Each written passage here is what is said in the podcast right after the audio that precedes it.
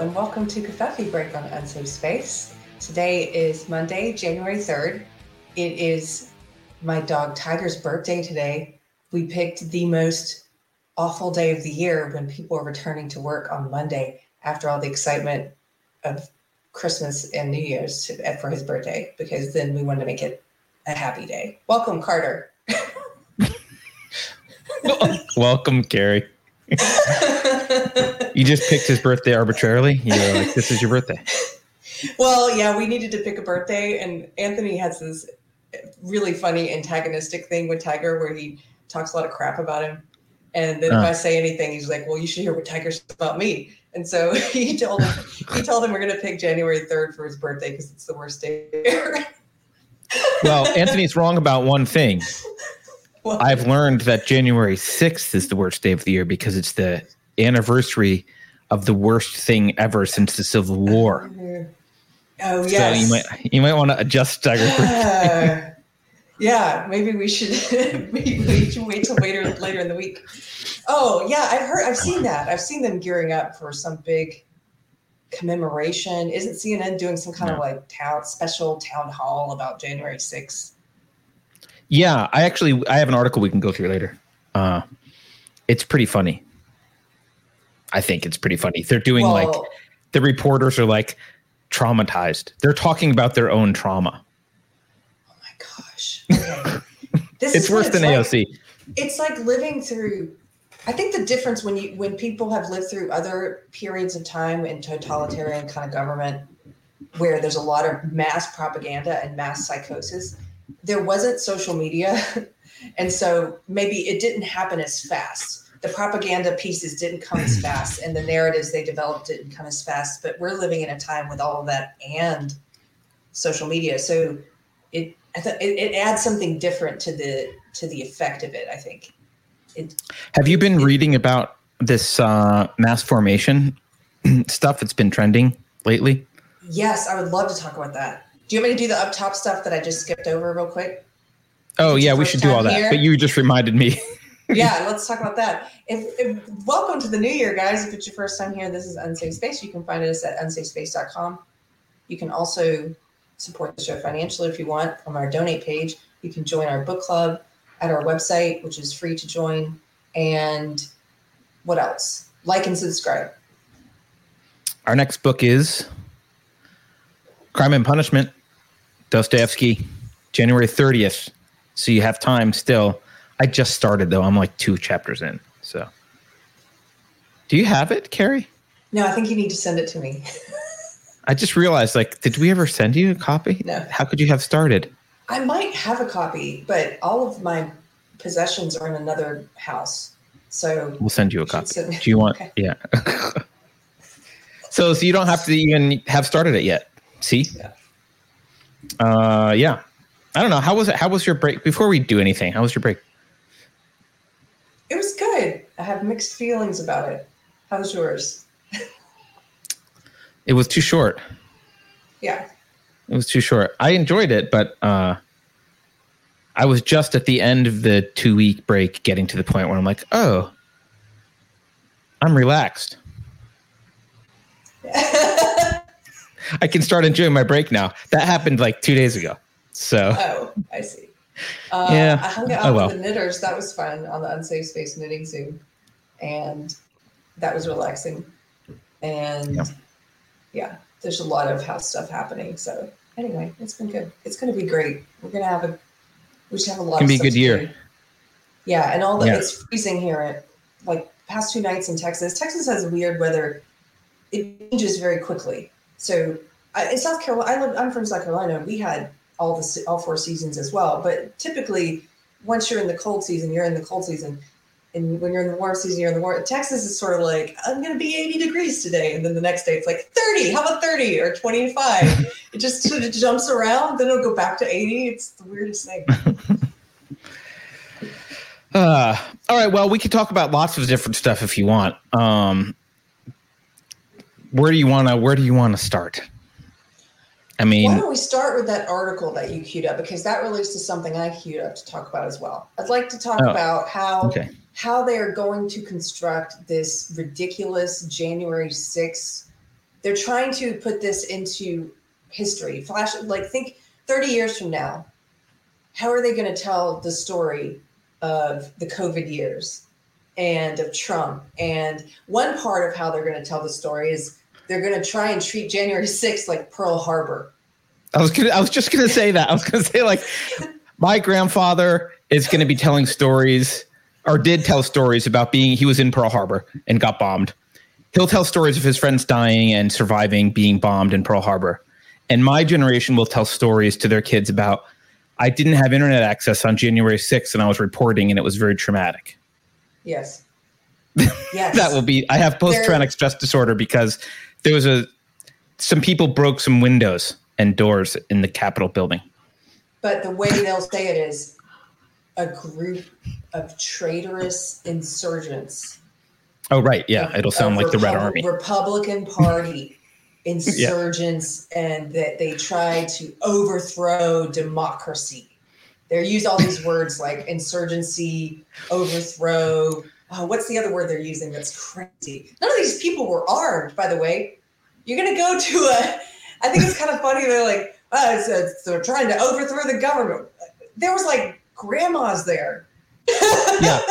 And, and, let's just point out it's a population of people who are disproportionately probably firearms owners. And still, they didn't shoot anyone. Yeah, nobody took they, they didn't bring weapons. right. Yeah. Um, okay, so um, Beverly, do you see it in Notion? If not, I can try and share my screen, although I'm not even sure that'll work right now. But it's a CNN business article titled "One Year Later, Reporters Are Reporters." Let's let's focus on uh, the subject for just a moment. One year later, reporters are still processing what happened on January 6th. Oh, just like AOC, they're processing what it's like. Is Beverly saying she doesn't have it? Okay. Hold on. Sorry, everyone. That's okay. I it looks like you're going down into your desk to get I, your article I, out. yeah, I should. Uh, I should be printed out. No, I have to reset some stuff. We've had several power outages over the holidays, so um, yeah, As things things up, all got reset. I've been I've been thinking about big picture. Anyway, let me just say that since we're on this this sort of the same avenue of thought, I've been thinking about how are they going to tell the story of the COVID years, because you know, 20, 30 years from now, look, look, whether things get back to normal or not, and I don't think they're going to, but let's say they did get back to normal, how would they tell the, the story of these years? They're not going to say it was a time of mass hysteria and mass psychosis of, and authoritarianism where the government destroyed countless lives and small businesses and made everything much worse and grabbed more power for themselves. They're not going to say that. What they're going to say is, I think it's going to be um, sort of like a war effort narrative where they're like, we all had to pitch in and sacrifice during this horrible, deadly pandemic. We all pitched in. And, clo- it could and our be, businesses got, yeah it could be, although if it follows one possible trajectory, the way that it may end up being talked about is how the Weimar Republic gets talked about in pre Nazi Germany, which is like, well, here were the conditions by which the population enabled a like mass totalitarian government and now that it's been defeated we can in retrospect talk about it and look i mean i'm i'm well, being the optimist maybe right. that could be the path right. If the, if the truth gets told, yes. If you're an optimist and the truth gets told, that's how it'll be talked about. But if the truth doesn't get told, they're going to try to tell a story of we all made many sacrifices. Kids, because they're now saying, just one last bullet, bullet point on this all the mass media, the mainstream media, the legacy media, whatever you want to call it, they're all now saying the things that wrong thinkers have been saying for two years. They're saying, oh my goodness, look at the skyrocketing anxiety rates with children and teenagers oh my goodness, what's all the psycholo- psychological damage that we've done for the past two years? And they're saying all, the, and they're talking about small businesses being decimated. But I think they're going to try and spin it into, well, we had to make these sacrifices because it was a threat. And we did it mm-hmm. willingly, kind of thing. Ugh, it just grosses me out. But I hope you're right. I hope the truth gets told. Well, yeah, who knows? I'm and and it the truth may never get told, but it could be that the, the exact truth may never get told, but it could be that later on we're looking at a failure and trying to analyze what happened leading up to the failure, and people are conjecturing about what was going on. I don't know. Yes. All right, Beverly, I see you found the article, so throw it up. So it's just this is a short article in CNN Business. It's the the headline is one year later, reporters are still processing what happened on January sixth. Um, reporters. Yeah. How are the reporters doing, Carter? Well, so this is the interesting thing. I was like, no, that they must be talking about how other people are processing, which is already ridiculous. But no, they're talking about themselves because that's the state of reporting. So let's see, let's read a couple quotes.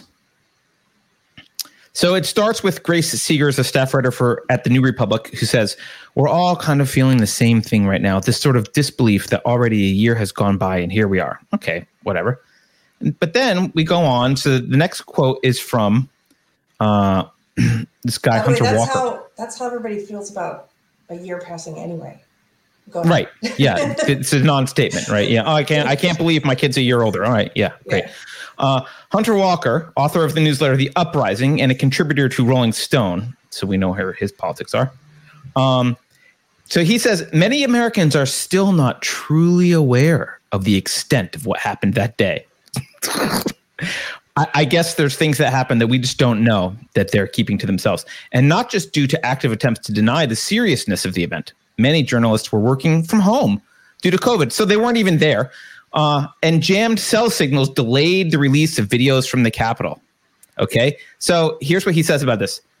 There's a bit of informal network of reporters who've been through it that day and are still coping with that. We are lear- leaning on each other and talking to each other. I don't understand what he's coping with. Jammed cell networks? Is that what he, he's coping with a year later? What? Talk about fragility. it's it's kind of funny. It's kind of funny. So then some journalists have been candid about post-traumatic stress disorder following the insurrection. Now that's a link, and I was like, "Oh, is there a story about journalists and PTSD?" No, that link actually takes you to PTSD of uh, guards that were there. So the link has nothing to do. Often you put in links, like you make statements and you put in links as if they're references, like, "Oh, this link will support the thing I'm saying," but that doesn't. The link has nothing to do with journalists and PTSD. It has something to do with guards, which is questionable as it is. And then, so Walker Walker said one hallmark of PTSD. This is a reporter, by the way, guys. Just to remind you, a reporter talking about having worked from home and now having PTSD because of January sixth. Walker said one hallmark of PTSD is to have eerily clear flashbacks, something he was experiencing when reflecting on January 6th, which is also a funny sentence. Hey, Keri, when I reflect on that soccer game when I was 13 years old, I have flashbacks of it. What do you know? I experienced flashbacks. I guess I have PTSD. It's uh yeah, okay. I It's immediate I Sorry, go ahead. Go ahead. I think they're playing pretty fast and dirty with the definition of PTSD. A lot of people just throw that around and they don't actually mean PTSD. It's You think? people- yeah. There's, I mean, PTSD. We used to use it to describe people who had their legs blown off in war and watched their friends die, and now we're using it to describe CNN reporters who were working from home during a mild riot and had jammed cell phone coverage. That's Yeah. that's what we're using it. To, I just Yeah. want to be clear. That's what we're using it for. Right. Um, after, by the just- way, after after over a year of much larger and deadlier riots and fires, arson, all across the U.S. Like Right. these journalists have already. Uh, do they not have PTSD from any of the Black Lives Matter riots where they burned down businesses and killed people? They don't have any. I don't know. It's just kind of suspicious to me that suddenly, oh, we have PTSD about this thing. What happened at this thing? Well, there was a huge rally, and some participants of that rally went into the cap, stormed the Capitol, stormed, but you know that, and we have PTSD because of it. Really? There were Yeah, people, you know, firebombing business People lost their businesses. Lots of people lost their entire business. and some How many stories do they have on- David Dorn? Yeah. Right. Where's the CNN roundtable discussion with people who had their lives utterly destroyed and lost loved ones because of Black Lives Matter riots? None. But here we are, reporters talking about this. Segers goes on to say she was working inside the Capitol and didn't have access to her electronics in the reporter's galley. Gallery. Uh oh. This is a problem. And those feelings are going to stay with her no matter how long. I'm sorry, I can't. I feel like this is a preteen complaining that their their parents took away their cell phone for a few hours. I'm traumatized. Those the feelings carry there will stay with her no matter how long it is. I noticed the seat that I had been sitting in, and just for a flash of a moment, I remember being there on January 6th when we were locked in before we were evacuated. I'm sorry. That's the chair I sat in. The day For the journalists January on the ground. Yeah. Yeah, for the journalists on the ground, it was clear that what was happening was a violent attempt to overturn a free and fair election. Oh, oh, it was clear for you guys on the ground. That's good. I'm glad. Glad it was clear for you. Uh, we don't. I mean, this article. They don't just, give any. They don't give any. It's not a. We don't have to prove to you. We journalists don't have to prove to you that this was a violent attempt to overturn a fair, like a free and fair election. We don't have to prove that to you. We can just say we're journalists, and it was clear to us. okay. yeah. I mean, I trust you, journalists. yeah, we don't have to read the rest of it. There's not much Yeah. left anyway. It's- we can we can kill it. But um yeah, I've so I'm I was thinking of this in relation to I, I don't even know why mass formation was really trending other than that there was a guy Mattias Desmet I guess who was who talked about it on I don't know if he was on Rogan It or something but Dr. Was? Malone, I think, also talked about. oh it. Dr. Malone talked about it. Yes, oh okay. and that's Okay. Then Google, I saw Posobiec uh, mention this. Google started. It looked like Google was manip- manually manipulating the search results. So when people, there was a certain time over the weekend where if you Googled mass formation psychosis, it was saying, "Oh, it looks like these results are changing quickly." I'll send you a screenshot. So they weren't showing any results because they were going in and deleting ones. This thing that's over 100 years old, the results are changing quickly. They're too fast for us to Too fast. Oh. Oh, okay. So someone says it was Malone that talked about on Rogan. Well, I mean, I I read a little bit about it and and um because I'm fascinated by this kind of stuff. And one thing that struck me is we we can talk about it in more detail, but one thing that struck me about the ridiculousness of this CNN article is that um one of the things that you see in in when you have mass formation, which we can talk about what it is, but it's a, it's kind of like a a form of hypnosis, like mass hypnosis, is that the rituals that people engage in and the narratives get increasingly ridiculous and absurd, right? And so, um, and it doesn't matter how ridiculous and absurd they get. Uh, and actually, the ritualistic nature of them is is more powerful if they're the more absurd they are. yes. Um, so Yes. this would be for mask wearing, and stuff like that, but also for like weird narratives, like I have PTSD because I my the cell network was jammed during January Yeah. sixth, and I was sitting at home and couldn't exchange videos with Brian Stelter, right? Um, so that's one of the things that really struck me that about this was this this idea that the rituals become um, more powerful when they're more absurd. And that actually explains a lot of the absurdity we're seeing because if you look at this, we should back up and probably talk about mass formation. But if we look at this in terms of mass formation, it's like, oh, we shouldn't be surprised that they're getting increasingly absurd. Yes, it's. It makes me think of. Uh, oh gosh, who is that? I'd have to look it up. I wish I'd pulled this quote up beforehand. I think it was a Solzhenitsyn quote, but it was someone talking about how when you're living under a totalitarian regime, they know. It was a great quote of like they know that you know that they're lying. But the point the point is that they want you to still have to comply while knowing that they're lying. There's a there's a because it, it involves a bit of humiliation as well. it's a surrendering of your dignity. They want you to surrender your dignity. It's not enough. The people who believe it and go along with it, that's not as satisfying to a psych- psychopathic belief system, I think. Right. Um, they want, they would prefer to have the people like the wrong things, the people who are awake, the people who know that this is all a farce. They want to see those people have to comply with their version right. of reality. And right it's like sadistic. It's the same with sadistic people. There's sadistic belief systems. There's sadistic people, and and they they get off on it. You know, they enjoy it. it's hard to, to, not draw the analogy to 1984, right? And and how yeah. Winston Smith was treated. yeah. Yeah. Yeah. I didn't see that so, first super chat because I was trying not to lose my train of thought. What did it say? Oh, uh, let's do a couple super chats. Well, well there's okay. only two, I think. One is two sisters and some yarn says, Keri, that was the first one. Cheers to our Queen Betty White.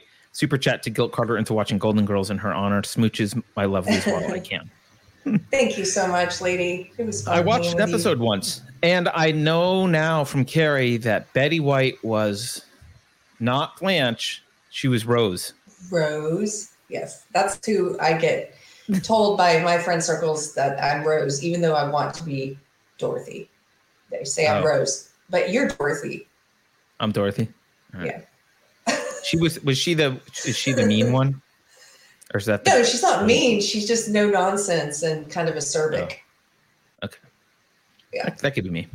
Johnny Boy Quick Draw says, Happy New Year, good people. Looking forward to an interesting 2022. Um, Thank you. And Marie buskey says the culture war was primed for ma- public primed the public for mass formation. The woke are already using mass formation techniques to spread their ideology. Uh, that's true. We'll talk about that in a minute. And Stephen Landau says, "Hi guys, happy New Year." Hey, Stephen, happy New Year. Hi, Gives us twenty five bucks. Thanks, Stephen. Happy New Year to you. Um, yeah. So mass formation is this kind of hypnotic state, and I, based on what I've, I mean, I'm not an expert, but I, I looked at this, and it's, it's, um, so psychosis generally is obviously when you have, uh, uh, lost contact with reality. So mass formation psychosis is like people on mass kind of have this shared lost touch with reality thing.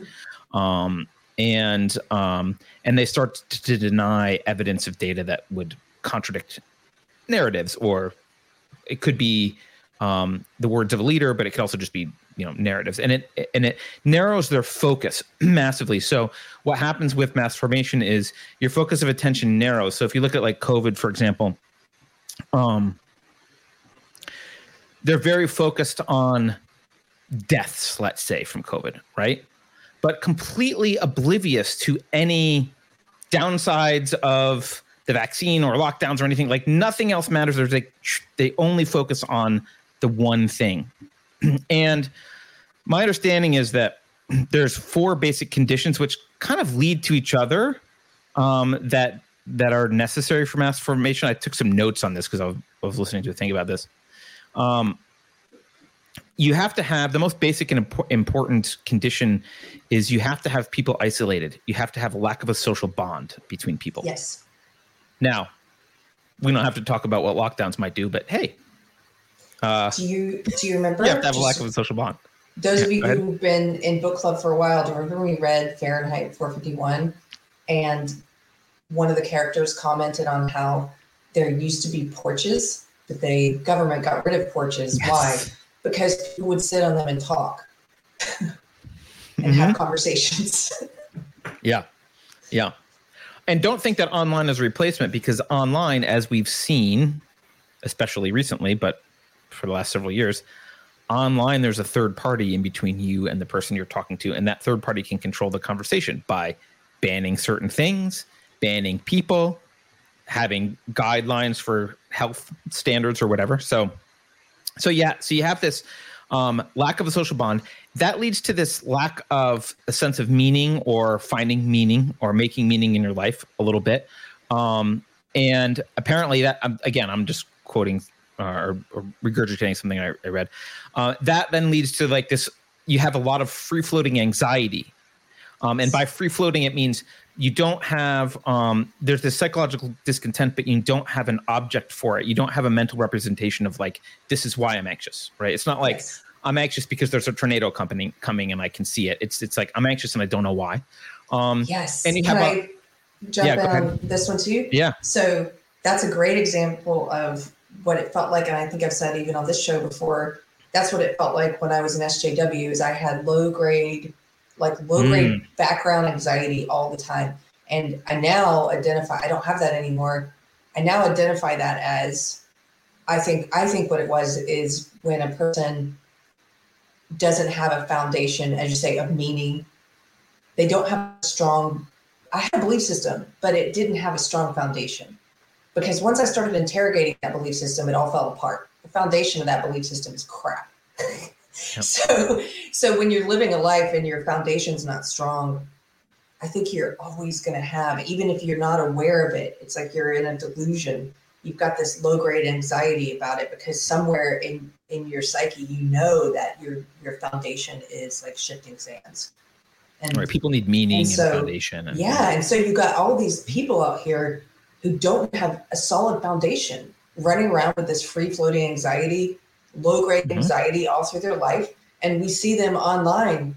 Um, there was a popular. I'll, just one final thing on this one. There was a popular um, a tweet from Cernovich that that went pretty big this weekend of a, a TikTok video of this girl making this fun peppy video. She's like a quick survey of the, all the SSRI dosages in my family. And then she went around the room and showed each person with some fun music and then put on the screen what they're taking. And it must have been six or seven people in her family, most of them under the age of, of 30 or 40. And they were all, it was all like Zoloft, 25 milligrams, you know, Ativan, five milligrams, Adderall, this many milligrams. Um, uh, and they, and they, you know, Lexapro, I forget. They were, anyway, it was a whole list of them for each person. And the video sort of showing like, this is normal. Everybody's on antidepressants. Yeah. Everybody. Why? Yeah. It's that low grade anxiety, my opinion. But anyway, okay, enough, enough. Yeah, well, and that that one leads to another related one, which is this free floating frustration and aggression.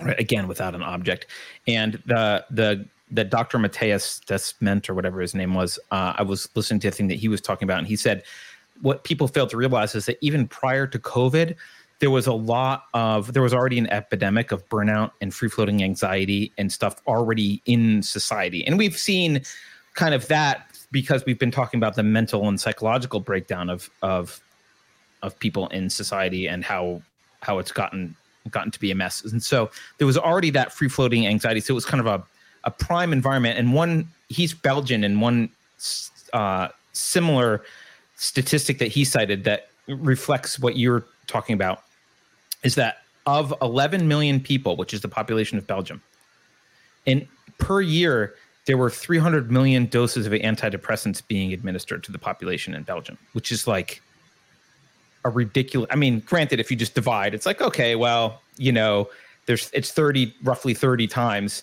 but that's the whole population. like Yeah. that's like twice a month for the whole population. Is my math wrong? That's like twice a month for the entire population or hmm. something ridiculous. It's it's crazy.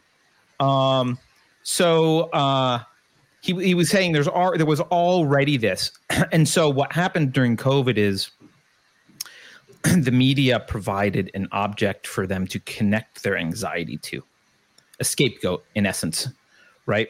and once you have that scapegoat, people glom onto it, Yes. and then then they get psychological benefit from it because then that feeling of there. So first of all, their anxiety is no longer um, free floating, which is much easier to deal with. There's a target for it. Same with their Yes. frustration and aggression, um, and they get social connection because suddenly they're all fighting this common enemy together, Yes. right? Like. You know, when all the movies, when the aliens attack, suddenly the entire globe unifies to fight them, and they all feel they're, you know, commies and and freed freedom lovers are holding hands because they're fighting the aliens and no one gives a crap about any of that. They just want to survive. Um, or after they're- 9-11, how people came together.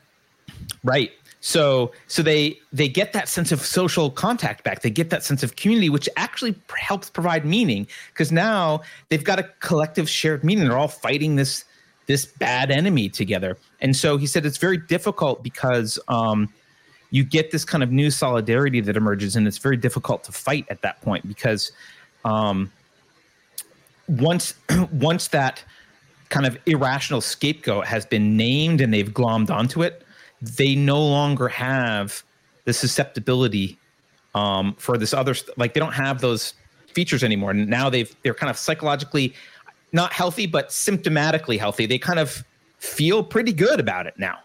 They, They don't have those negative feelings they had before. Yes, because they can put it all on. This is a- absolutely to go along with what I said, the personal Mhm. anecdotal experience.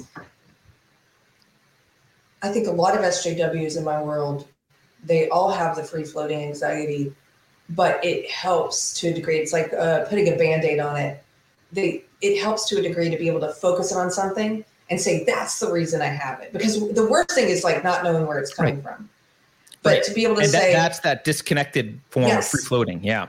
Yes, and so um, George W. Bush was he was a good target for me at a certain point in my life as an SJW. I put all of it on him. The way the way that a lot of work people put it all on Trump, I was doing that early on George W. Bush, and you and you really dump it there, and that becomes the focus. Like all the problems in the world are the, the result of this person, this party, what what have you, and then yeah, it's hard to shake people out of that. It becomes, and then it becomes part of their identity too, hating this person or hating this ideology.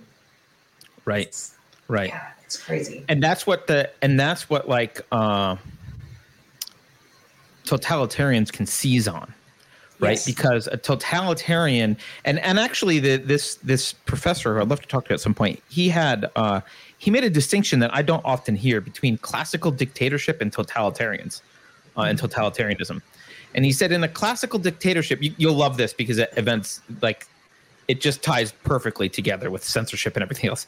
In a classical dictatorship once the opposition has been silenced, the dictator typically becomes milder and less aggressive because the aggression and the extreme and extremism was just to get into power and then they can actually let go of that after they've silenced some some of the the oppression but for totalitarians the opposite is true once they've silenced the opposition that's when they can really capitalize on mass formation because opposition to the narrative in mass formation is an antidote to mass formation. It like helps stop mass formation when when people speak up, right? So once they've silenced opposition, mass formation can really take hold, and then they can use it to just start putting forth more and more absurd and ridiculous ideas and doing more and more absurd and horrible things. And so it, he was saying that the distinction between this classical dictatorship and the totalitarianism is that totalitarianism uses this mass formation in a way that uh, a classical dictatorship doesn't, which to me is pretty scary because if we look now at what's going on, I, maybe you disagree, Keri, but I think it fits with the trend that I've seen where the more they silence, the more outrageous they start getting with respect to their narratives, right? The more they try and, you know, um, it fits. yeah. It fits. That's why people continually, I think we, we find ourselves, people we know asking like, how can they double down on this? This is insane. Or Right. how can they, how can they contradict themselves so openly and blatantly? It doesn't matter. It doesn't matter, right? Because they've narrowed their focus so much. Yeah. In fact, even on, I, I heard this this morning on NPR, and I was floored. I was floored that they dare have this on. But it makes sense in respect if you just put it in the context of mass formation that it doesn't matter because they're not paying. They don't. No one cares about it. But Yeah. they had this guy on. His name was Professor uh, James Goodwin, and he guess he wrote a book about uh, brain health or whatever. He's like a brain health dude. They talked about Phineas Gage, the guy with that spike in his brain in the 1800s or whatever. Oh, yeah. Um, but he talked about he he got into talking about the importance of a social life, and I, I wrote this quote down because it was ridiculous. He said, "If you're lonely, it's as damaging to your health." He's talking about your brain health. If you're lonely, it's as damaging to your health as smoking 15 cigarettes a day and drinking a bottle of vodka. It's also What a is? predictor of dementia. Being lonely, like being lonely. right? oh, So the so the NPR host, who maybe will get fired for asking this, then says, "Well, hey, what about this collective trauma of the COVID lockdowns?" And this guy says, "Well, um, this is a quote. I wrote it down because I couldn't believe he said it and they played it. Well, the first thing I'd like to say if I wanted to devise a plan to damage the health of the nation, I'd go for lockdown. It's enormously damaging. Like that was like right out of the gate what he said. And at, first I was very shocked that they, they would have this on NPR and they would talk about this. But if we think about it in terms of mass formation, it doesn't matter. Like, yeah, this is this is one of those negative consequences that is outside of the narrow focus, the field of vision. So yes. they can they can mention it. They probably shouldn't be and don't want to be mentioning it, but they can mention it and it doesn't really have much of an impact because no one's looking at it. No one cares. No, plus it's I've I've recognized this about sociopaths, individuals, and about sociopathic ideologies, if you want to call it that, or movements or totalitarian. They can also say things that obviously apply to them and don't and without recognizing that it applies to them or acknowledging that it applies to them and put it on everyone else so they can even say yeah. things like you could see the regime they they could say the cdc tomorrow could say loneliness is very damaging and you shouldn't isolate yourself and then be like we support lockdowns. It doesn't matter. Like it doesn't have to go right. together. You're like right. but your policy pushes loneliness and isolation. No it doesn't. Right. Like which gets it, back to this absurdity right? Yeah. And and the way that the way that this npr reporter dismissed it after this conversation was he basically said well, but we had to lock down. What do we do now?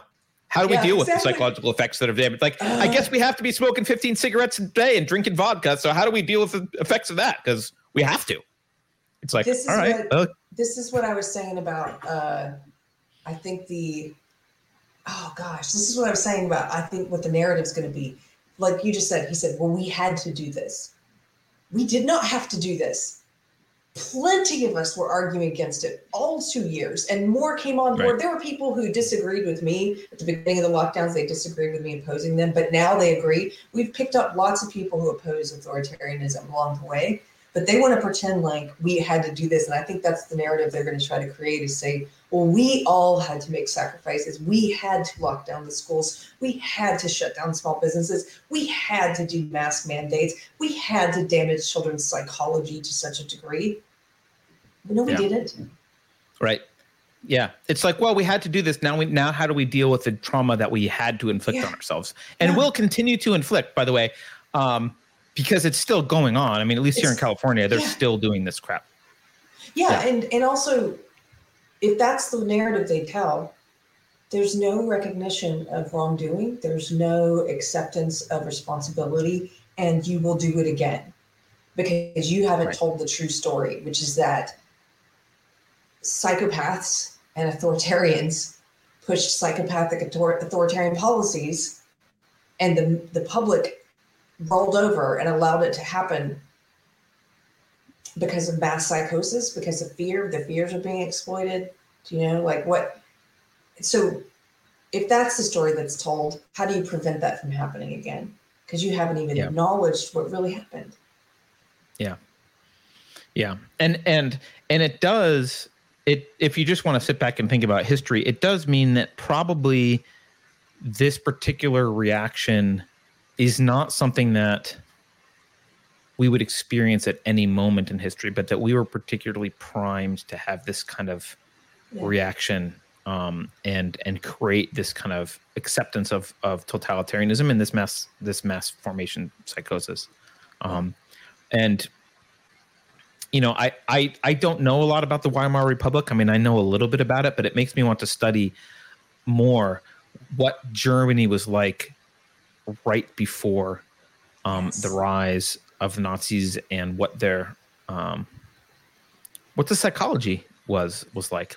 This right? book I've recommended before, Hitler's Compromises, is really good. Mm. That's by Nathan. He probably understood Stoltz. this stuff. I mean, on some level. Yeah, I think so. Hitler. I think some people just understand this stuff on a gut level and what's the difference between somebody who knows how to manipulate and control and bully people on an individual basis in their real lives and somebody who can do that on a large scale like i was talking about this with my husband over the weekend we were talking about the difference between sociopaths and psychopaths because i saw josh slocum had said there's not really a difference. They're just those words are interchangeable. And I was like, oh, that's interesting. Is that and and and and a lot of times people have trouble defining the difference between those words. And so anyway, my husband was saying, well, one di- difference he's heard, one definition he's heard is that a psychopath hurts and preys upon individuals and manipulates and tries to control individuals, whereas a sociopath does that on a large scale. Well, if that's the definition that you're using, psychopaths are, I mean, a lot of them are both. Like Ted Bundy is a great example. You could say he exercised control and abuse and manipulation over individuals and took their lives. But he also was in politics. Like he wanted the ability to do that on a mass scale as well. I don't think people who do it on the individual level have some sort of like, but I don't have any interest in doing that on a large scale. like, yeah, they do. Yeah. I don't know. I don't know. I, I remember having tried to figure out, I, I remember several times looking up the difference between uh, psychopathy and sociopathy. And mm. I feel like I do that every couple years, and every time I get a different answer. Yeah. from whatever source I find. So I've kind of been like, uh, I guess I don't really know what the difference is. I know that psychopathy, and maybe this is true for sociopathy as well. I, I think psychopathy, there's a literal brain function problem, right? They can't feel empathy, which is why they have to practice. They they mimic behaviors, right? They mimic yeah. emotional responses because but they so can't actually. That's also true for sociopaths, though. Okay, yeah, there you go. Yeah, so. they. You know what's interesting? I read this uh, article about a guy. Oh gosh, what was the title? It was basically a guy who said, you know, I'm a well balanced, healthy, successful doctor, and I'm married and I have kids, and I'm a psychopath. And that was sort of the title. I'm paraphrasing. But the piece was interesting because he did, he was doing brain imaging of psychopaths and looking at how different parts of their brains light up. And just for shits and giggles, he did his own brain and was like, oh, I have the same brain. Mm. and so, mm. so, but his, his story is interesting to me. Because, and then he, he asked friends and family and they were like, yeah, you are, you are a psychopath. Um, but he, why are they why are they around him? I don't know.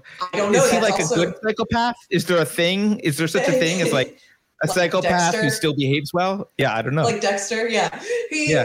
he sort of he said after he started learning more about his own psychopathy, he started he fakes it more and better with his wife.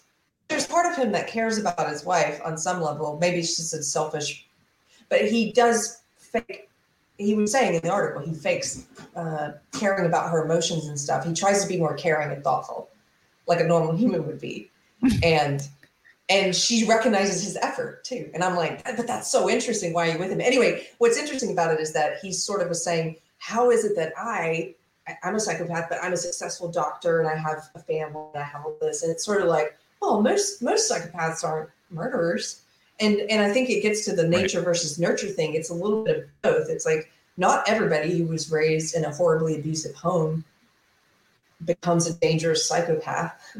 And not every person who has maybe a brain that lights up the way his does becomes a danger. It just depends. It's sort of if he having the brain he had having the, the the nature that he had if he were raised in a horribly abusive environment would he have become the kind of psychopath who murders lots of people? Yeah maybe I don't know. Yeah. It's like a mix yeah, of both, right? Yeah, it also raises some interesting questions, which I don't think I'm prepared to even discuss on the show. But like, what's the yet? Because I haven't thought about it. Maybe you have, but there's this. There is a difference between feeling love and committing to behaving in a loving way. Like he can love his wife through conscious behavior and actions. Yes. Um, and not feel the same thing as someone who might feel a lot of love, but actually totally doesn't behave well and actually doesn't yes. manifest any kind of good behavior with their spouse. So maybe she's better off with the psychopath who yes who like is trying to do the the actions of love than with someone who actually feels the love but doesn't care about doing the actions. Yes, actually, right? Carter, this is how I think of borderlines is borderlines do feel a lot. Actually, I've heard borderlines being, they're just sort of described as a person who has third degree burns of the emotions. but they feel a lot, but they may feel a lot of love, but have trouble behaving in a way that shows that love in the right way. Does that make sense? That's yeah. That way, my understanding is different. that yeah. Yeah, my understanding is that borderlines. I correct me if I'm wrong because you know more about this than than I do, but I think they have. Is it the is it the hippocampus that's got it's the the or is it the amygdala? It's the amygdala that's that does a control of that helps you suppress emotion. Um, and they have like reduced or damaged or different or whatever. Their amygdala doesn't function the same way. So whenever they feel things, they they have a hard time not just reacting in that moment to the feeling rather yes. than like they, they they're not the kind of people who can say you can't just give them advice like count to 10 take a deep breath and like say something different than what you felt like saying. Like they just say what they felt like saying. They don't right. they although they time. can there there are people who successfully uh, oh, okay. change but their behavior.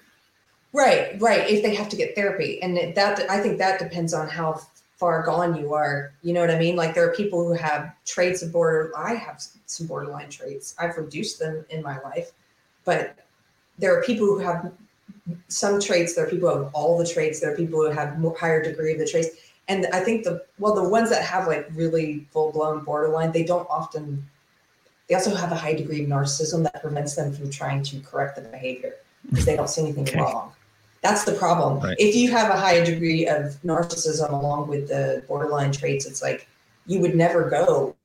I know borderline who would would never would never go to a psychiatrist or therapist or anyone would seek help because there's nothing that is that person's fault. Do you know what I mean? So they're not going to correct it. But but successfully, um, from what I've read, yes, uh, cognitive behavior therapy, dialectical behavior therapy is what works not drugs. You don't give drugs right. to, to, for this, but um, anyway. Yeah, I think. But you're right. Uh, I looked it up. It's the amygdala. It is. I mean, that, I thought I thought it was the amygdala, and it sounds like this uh, neuroscientist person that you're talking about. It sounds like he didn't have narcissism because he does want to be different for the other people in his life. Like he's trying to be different for his wife. Yeah.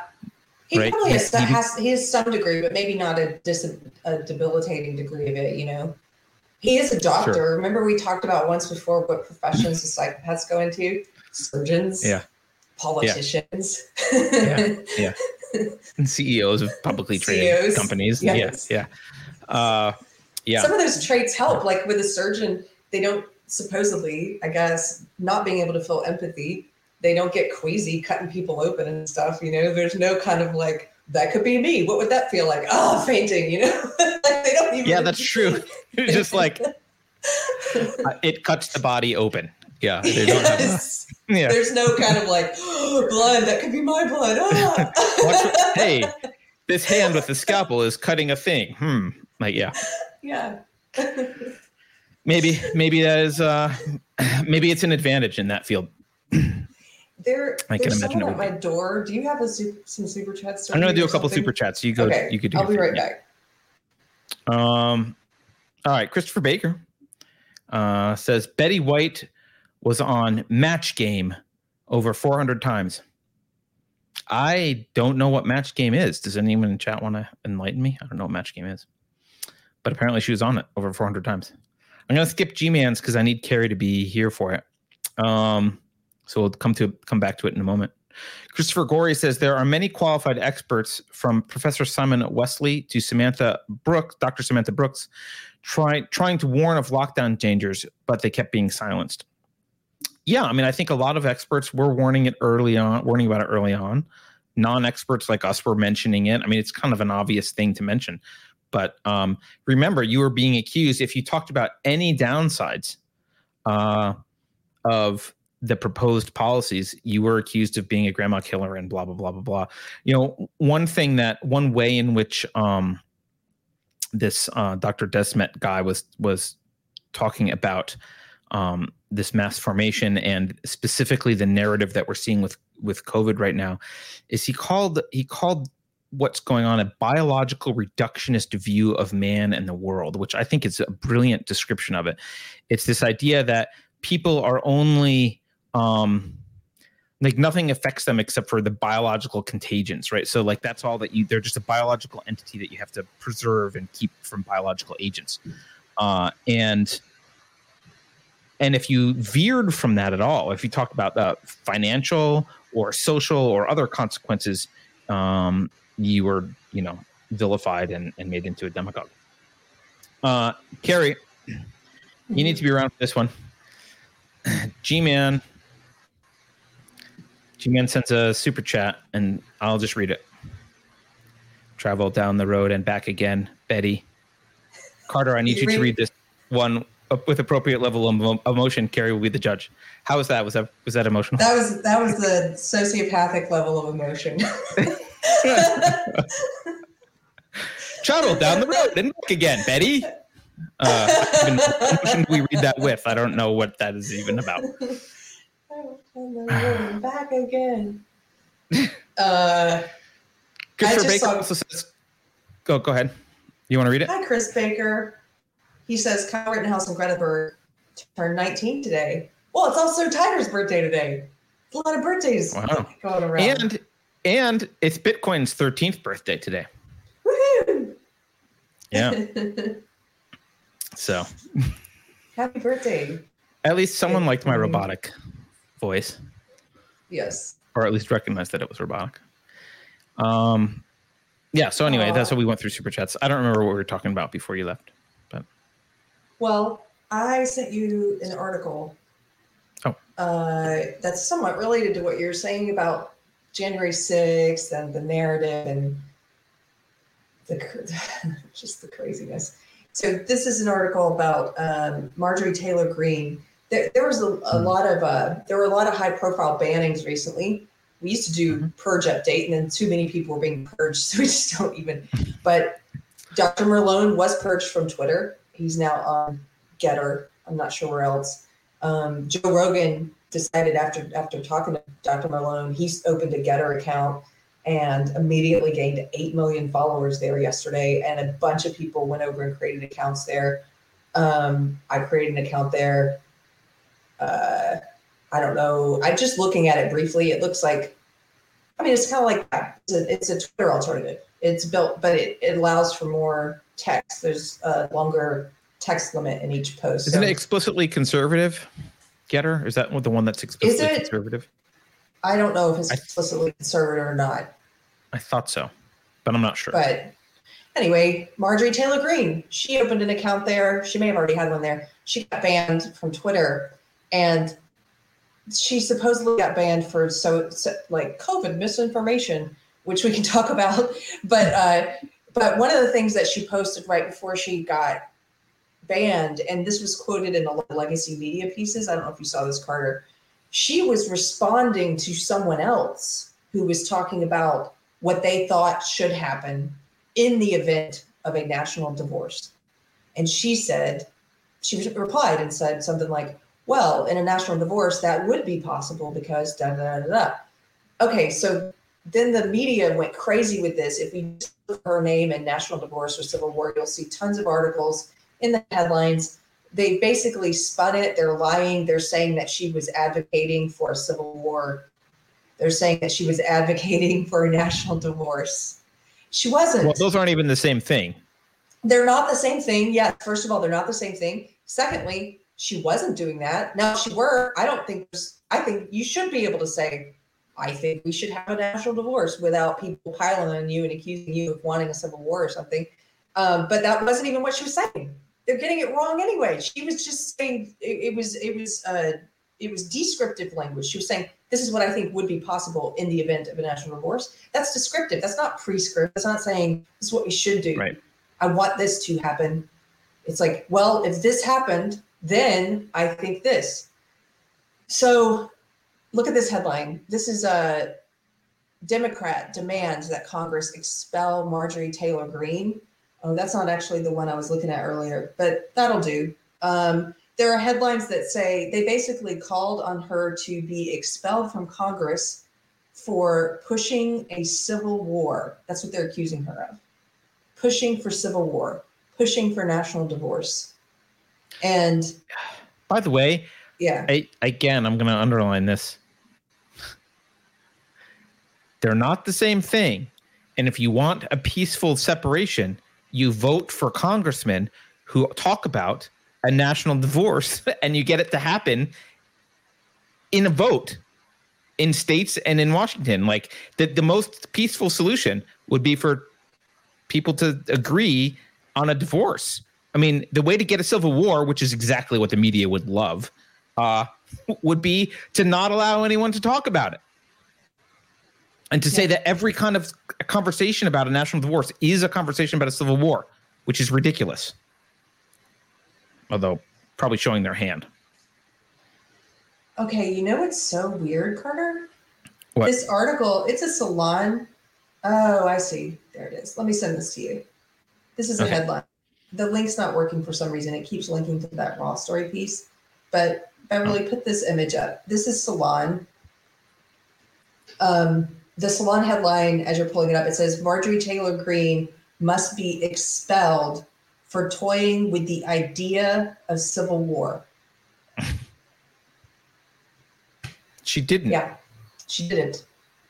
She didn't. And so I, I just think it's related to the January 6th thing because they have this narrative they're concocting. They're they're of course also saying that she's part of some insurgency that happened on January 6th, and they're trying to tie her to that also. And um, and this further lying about you know her what she had to say about in the event of a national divorce. I think this is kind of crazy. Uh, but but here's a thought I had when she got banned on Twitter. You can do a search for her name and you can see thousands and thousands of people celebrating and they're all like, you know, we got a birthday present, a New Year's birthday present. Marjorie Taylor Greene got banned. Yay. And they're all excited. And then they're calling for the heads of more people that they want banned. Sure. It's the very it's the very same people who are saying that they don't want a divorce, that we're not allowed to talk about national divorce, that they don't want a divorce. It's those same people who are creating two Americas. All of us that signed up on Gettr this weekend. Why?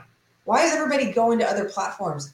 Because of this banning and this censorship, they are driving us into two Americas. They are they are furthering this siloing of information and ideas. They are creating these two different worlds, this dual economy that we talk about happening. That's as a, a result of their policies. They're creating the two Americas. Yeah, the very but, people but decrying we, it. Yeah, but again, if we look at this, if we look at this in terms of the mass formation psychosis, of course they are, because what they don't want is a divorce because a divorce means the scapegoat is the one the scapegoats are asking for a divorce and they go over here and now you don't have the scapegoats anymore. So what the hell are you going to do? They need they need the scapegoats. They don't want a divorce. They want two different they want an underclass is what they want. They want an untouchable class in society that they can blame all of their failures on because their ideas suck and they're going to c- continue to implement their ideas and there's going to be more and more pain over time and everyone will suffer because their ideas suck so bad that there's it's inevitable that things will get worse. And they need someone to blame. They need the untouchable class to blame. And right now they are creating that class out of anti i'm not even going to call them anti-vaxxers. They're going to they're creating that class out of people who are questioning the covid mandates. That's it. Yeah. Yeah so everything they're doing is pushing, is dividing us into two Americas. They divide us along racial lines. They tell us we have to look at the world with this racial lens. We have to. They divide us along the vaccinated lines. They divide us along political party lines. And and and now it's like they're they're actively participating in and celebrating censoring anyone who doesn't walk in lockstep with them, censoring and deplatforming those people and pushing them out of their little woke world, go over to these other platforms. You're not welcome here amongst the woke. Okay, go over to the other platform. You are creating these two worlds and then decrying it and then decrying it. It's right. well, know, I just it just be, because they, the, my, you know, they can't admit they don't want to say that they're doing that. Obviously, yeah, of course. But I don't know. I don't know why that was so. It just occurred to me. It's like, what are you talking about? She can't comment on the possibility of a national divorce. Then she gets banned, which is furthering the possibility of a national divorce. you, you, you guys, you know, you banned Robert Malone. I was thinking about people like Weinstein, who are probably more I- idealistic than I am now. I used to be that idealistic, but I, th- I was thinking about his unity party and stuff, and I was thinking about how he's been so maligned and defamed, and how he's he's being called all the, he's being called crazy and all these things because he doesn't fall in line with the COVIDian narrative. And I was thinking about Bret Weinstein and and you know he's going to be banned one day. he's going to be banned one day. He's going to be a, he's going to be in this other world. This guy who's trying to prevent a national divorce is going to be pushed out and pushed onto the other platforms. Yeah. It's inevitable Someone- some yeah. Yeah, no, I, I finest city cycling gives a super chat and says, but Cal exit was cool so long as it was the resistance doing it. Hashtag resistance doing it. Yeah, but you got to understand, Cal exit's only cool when they felt like they couldn't. So here, here, maybe this isn't the best analogy, but um, Alcatraz Island here in the Bay Area, it's no longer a prison, but the building's still there, right? It could be a prison. It's just a tourist attraction, right? Imagine you're all together with crazy leftists on Alcatraz Island. They have a vision for Alcatraz, and you're like, hey, how about we divide the island or we take some boats and go to Angel Island over there and you guys stay whatever like let's let's separate. No. They want to play jailer. Their goal is to put you in jail and to make it a jail. They want to be the jailer. Yes. That's what they want. Yes. So Yes. you're like, "Hey, we will how about a national divorce?" No. No, no, no. We need to put you in jail and torture you. That's what we're doing. We need to be in charge of you. Like a divorce doesn't make us in charge of you. Yeah, That- it's that's the kind of craziness it is. It's like um, it's like an abusive spouse who you're pretty sure like despises their spouse, but still doesn't want to get divorced. It's because they Yeah. want to keep beating on them. That's why they don't want to divorce. They want to be in control. That's what these people are like. They want to be in control of you. Yeah, it is. I've learned so much in the past year about the analogies between individual abusers and abusive belief systems or abusive movements. And I don't know, it always lines up. It's the same thing. It's like, no, like like fatal attraction. I will not be ignored. Like, no, you can't go live Yeah. your life. I will Yeah. be in your life forever in one way or another. Right. So now, by the way, well, I'm gonna just I'm gonna just because I've been a capitalist for decades, I'm gonna pull this back to the this is what it's like to be a capitalist and has been forever. In a conversation with a socialist or a commie, and you say, "Hey, I want a society in which you're free to go build your commune over there, and I'm free to not join and be over here, and we don't have to talk to each other because it's voluntary. And you know, if it works out for you, great, and if it sucks for me, oh well." in capitalism, they're allowed to do that. But in communism, they're not allowed to. they don't want they don't Yeah. want voluntarism. They don't want people to be free enough to make their own choices. They want control. They want control. Yeah. If you ask them too, there was some woman who jumped in my thread and she, of course, started saying a lot of, I don't know, media driven stuff like, oh, the right wants to overthrow the government and whatever. Um, but I asked her something like, we're a union of states, shouldn't it be a voluntary union? Do you want to force states to stay in the union? Do you want to force them? Yes. And yeah, she couldn't answer it, but she just linked me to an article that I've already read. I've read before. It's the article everyone sends when you talk about Texas. What's the article? oh, it's it's an article that says it's illegal. It's Who illegal. cares? What are you talking about? like i'm sorry anyone who uses that argument when talking about governments and like hey maybe these two gov- maybe the, another government should be formed and the government should like whenever you're having that discussion it's illegal is a retarded answer. It's like it's just, yeah, it's yes uh, it was illegal to revolt against the fucking crown. Yes it's illegal. Who the fuck cares? By the way, It's by the way, that may be the, the case for a state like Nevada because it's written into their state constitution that they can't leave the union. But that's not the case for Texas. I mean, you can can't they amend that- their constitution They could, yeah. I mean, the, yeah, they could amend their constitution, right? But so this article in particular, though, is funny because it wants you to believe I agree with you, by the way, Carter. It doesn't matter if it were illegal, but it's not illegal. And they, and if you read the whole article, I've read it before. She sent me the same one I've read here. I'm sending it to you now. The only the only argument that this article makes is a Supreme Court decision because they can't point to our state constitution. They can't point to, so they say, well, in the case of Texas v. White, it was determined that Texas cannot secede. Well, okay, that's a Supreme, that's one Supreme Court decision. Do you live in a world where you imagine that the Supreme Court has never been wrong and never overturned? Because if you do live in that world, allow me to introduce you to the Dred Scott case. I mean, and countless I mean, other cases. Yeah, th- this is the mentality of this is the perfect little status to NPC mentality, right? It's like, well, they said we can't do it. That, well, we yeah. said four masks. They said five shots. They said, oh, the Supreme Court ruled you can't do it. Well, all right. Well, uh, you suck. I don't want to be in a country with you. You suck. Yeah. Who wants to be in a country with someone like that? There's a great, actually, I, I sent it to her and I doubt she read it, but there's a great piece online on uh, from the book Texit, which we read for book club. It's an excerpt where you can read the whole chapter on the legality. And uh, I'm going to put it in chat right now if you guys want yeah, to read that because it's got great argument. I mean, it has arguments. Imagine that.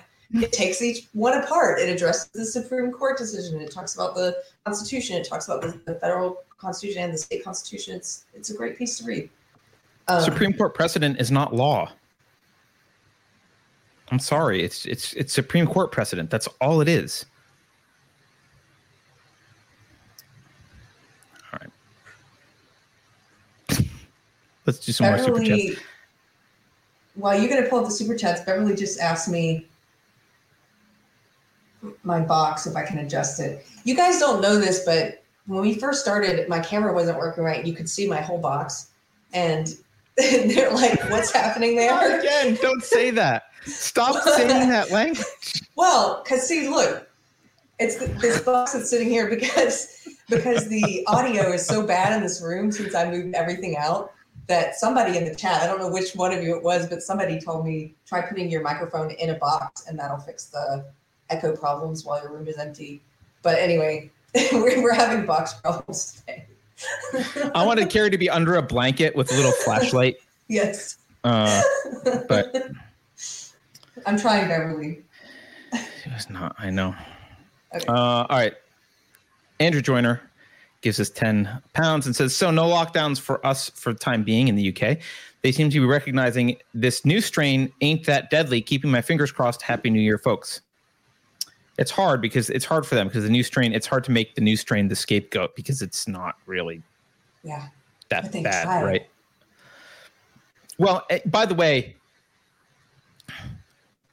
the whole um, the whole mass formation thing if you think about it in the context of the great reset it fits so well right because it's the great reset's like well what if climate change is the fit is the scapegoat well that didn't work covid can now be the scapegoat scapegoat which they say explicitly like they're not it's not a conspiracy theory they say explicitly it, it's pretty clear that their their plan is like to get mass formation to, to leverage mass formation to do whatever it is that they want to do. Um, Thomas St. Thomas says they won't allow divorce for the same reason free blacks in the South were terrorized. We can't allow prisoners to see freedom and to have hope. Hi, guys. Yeah, right?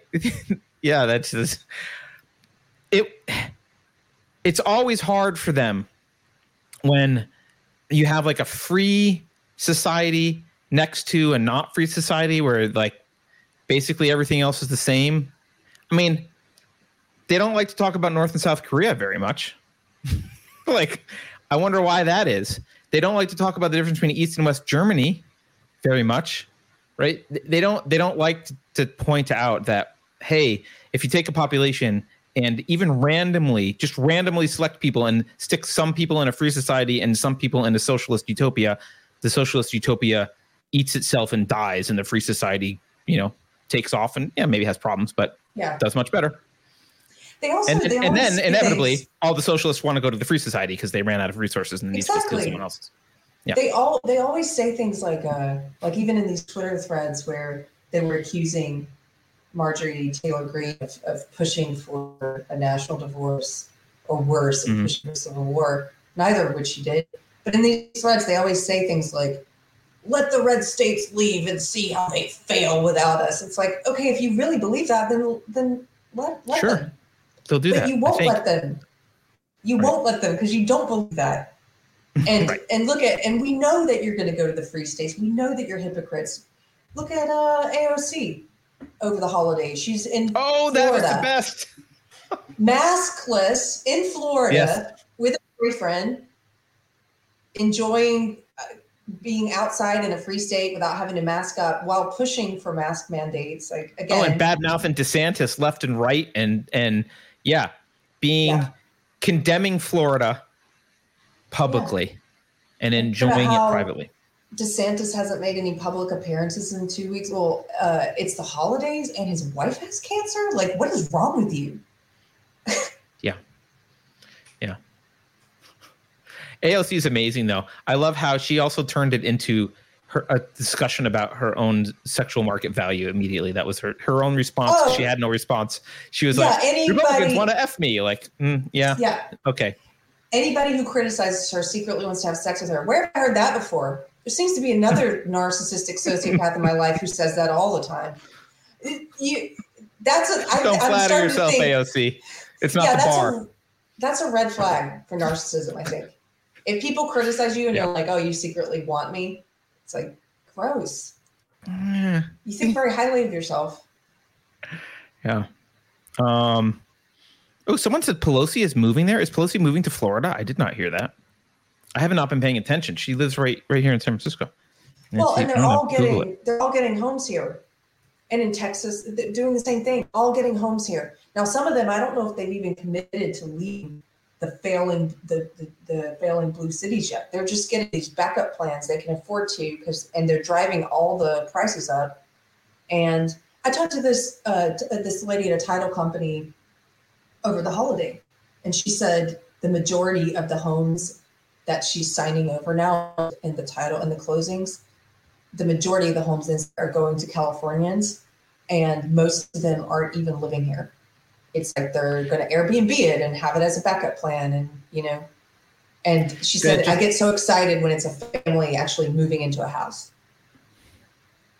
The just so people know, the the mainstream media fact checkers take that for what you would like. Uh, say that that's not true. That she's not. She didn't buy a twenty five million dollar house. She's not moving to Florida. That's not, I I can't imagine it based on Oh, what Pelosi. I know of her relationship to the Bay Area. But um, and as Ross has mentioned, if she would be retiring, she would retire to Mordor. I agree. That's probably where she would choose to go. Um, so, you know, Florida's not the place for her. Uh, Christopher Gorey gives us a super chat and says, with MTG, one pretext is as good as another. They have their list and they are systematically going down it. with MTG. Oh, to attack her. I see. Yeah. They'll Yeah. attack her for any reason. Yeah, I agree with that. Yeah. Yeah. Because she's a wrong thinker. By the way, when I went on Gettr this weekend, there, it, hadn't been on there. It's like a who's who of all the people we've forgotten who've been banned from. so like they're like Milo, Alex. Jones, everyone. You're like, yeah, oh, like Alex Jones is there. You're like, oh my gosh, I forgot that I, Steve I Bannon. forgot him. Steve Bannon's allowed to tweet. I mean, just people that you're not used to seeing because you don't see them on social media. You don't see them on one platform anymore. And you're like, Right. oh, he's been over here this whole time, still talking. But I know Steve Bannon's on there because uh, the War Room podcast, they talk about it all the time. Um, but just to see them there, and Count Dankula is over there, and they're all, Oh, you know, you're like all these Oh, people yeah, that forgot. Yeah. I forgot about Count Dankula. commentary. You know, it's kind of funny. Yeah. Yeah. Somebody did a There's meme prob- of it was like heaven, and it was all these people like Alex Jones and Count Dankula and Steve Bannon. It was heaven, and then it was MTG coming up on the clouds, like ascending into.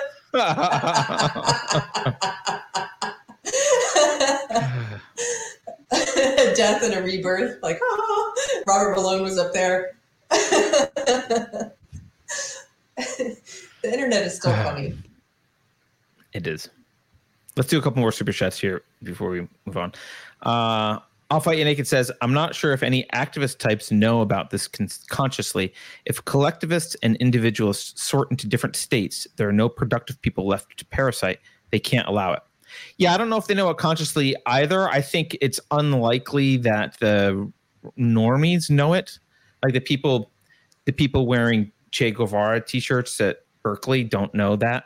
But um, I think there's a there's a Pollyanna view though of which you see in Marx, right? There's this Pollyanna view of um, humans as um, bi- biological or as as as blank slates, right? That can be imprinted on, and so um, they think that if they do it right, that benevolence and brotherly love will motivate people to contribute and be productive. Um, and it does a little bit. And actually, um, what you see when you socialize something, let's talk about healthcare for a second. Um, a lot of the doctors who, um, you know, became doctors who are now doctors, uh, who years ago got their degrees and whatever, they had a particular motivation to go become a doctor. Um, part of it might have been financial. Part of it was probably they, you know, cared about people and wanted to, they, you know, had some took some pride in their work and all that kind of stuff, and they wanted to to do what they thought was a noble profession. Some of them were psychopaths, apparently, um, but uh, they went they went and did this. And um, if they when they get immediately socialized, which we're not completely socialized in the U.S., but close, right? When they get socialized, um, a lot of the incentives change for being in a profession like that, and so. But but you still have the older people that were there, and so it takes a couple generations for the mindset and the motivations to manifest and, and for the old attitudes to die out. So let's just maybe a better example is let's let you say like you have a, a shopkeeper. Let's just say you have a shopkeeper who opens a shop, cares about his customers, tries to make the best shop possible. Like there's a certain work ethic associated with that. Well, he's the owner of the shop and you socialize it.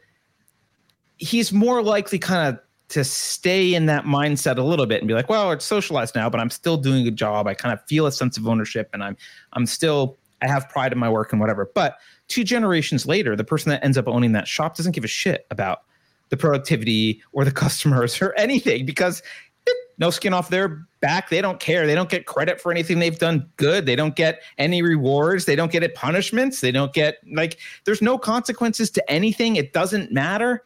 Um, and you end up with people who want that job in a socialist state who are like, well, I think being a shopkeeper would be a sweet job. Like, okay, yes. like that's that's the that's what you get. You get people who are like, that'd be a sweet job. I, you know, that's the kind of job yeah. I want. Instead of people who are motivated to do the work necessary.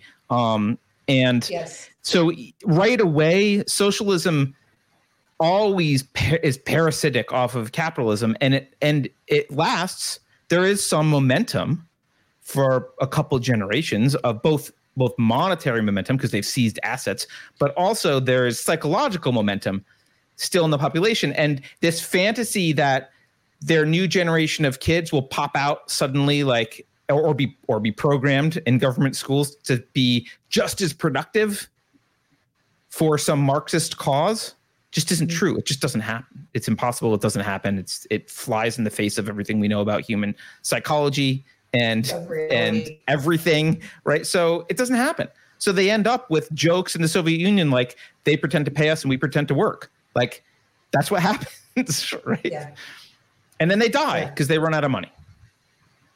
And they said, you know, or they annex some capitalist or pseudo capitalist mixed economy somewhere and steal all those resources. And then they say it, it wasn't really tried.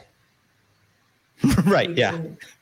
Yeah. It I wasn't would tried. Do it, I would do it better if I were in charge.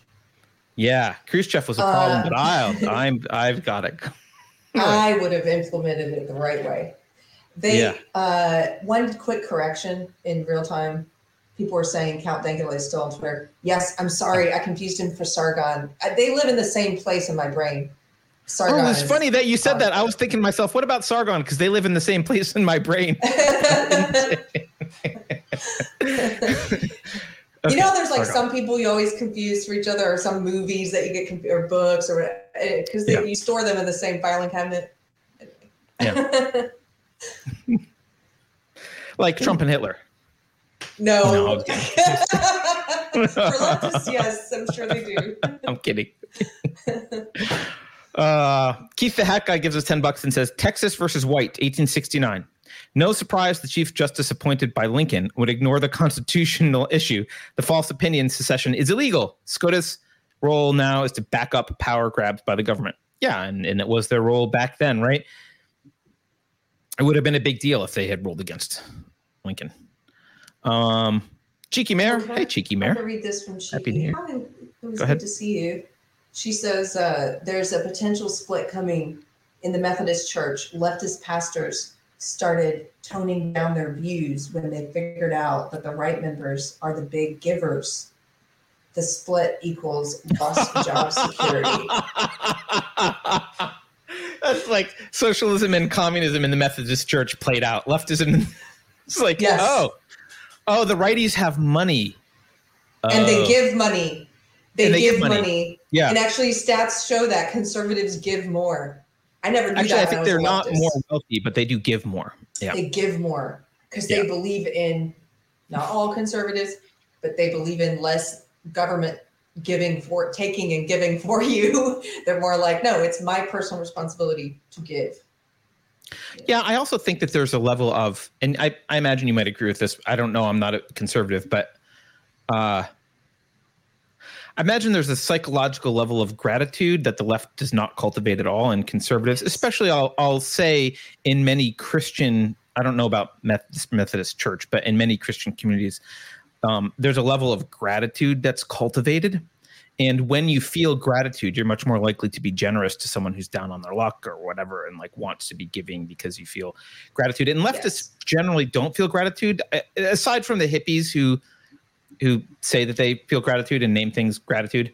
Uh, m- most leftists, I, I, think, tends to be resentful um, and bitter and lack gratitude. Um, they certainly don't have any kind of gratitude for the wonders of uh, individualism and freedom that they are enjoying living in in the United States. They certainly have zero gratitude for any they, any they history don't. that brought them here. That's for sure.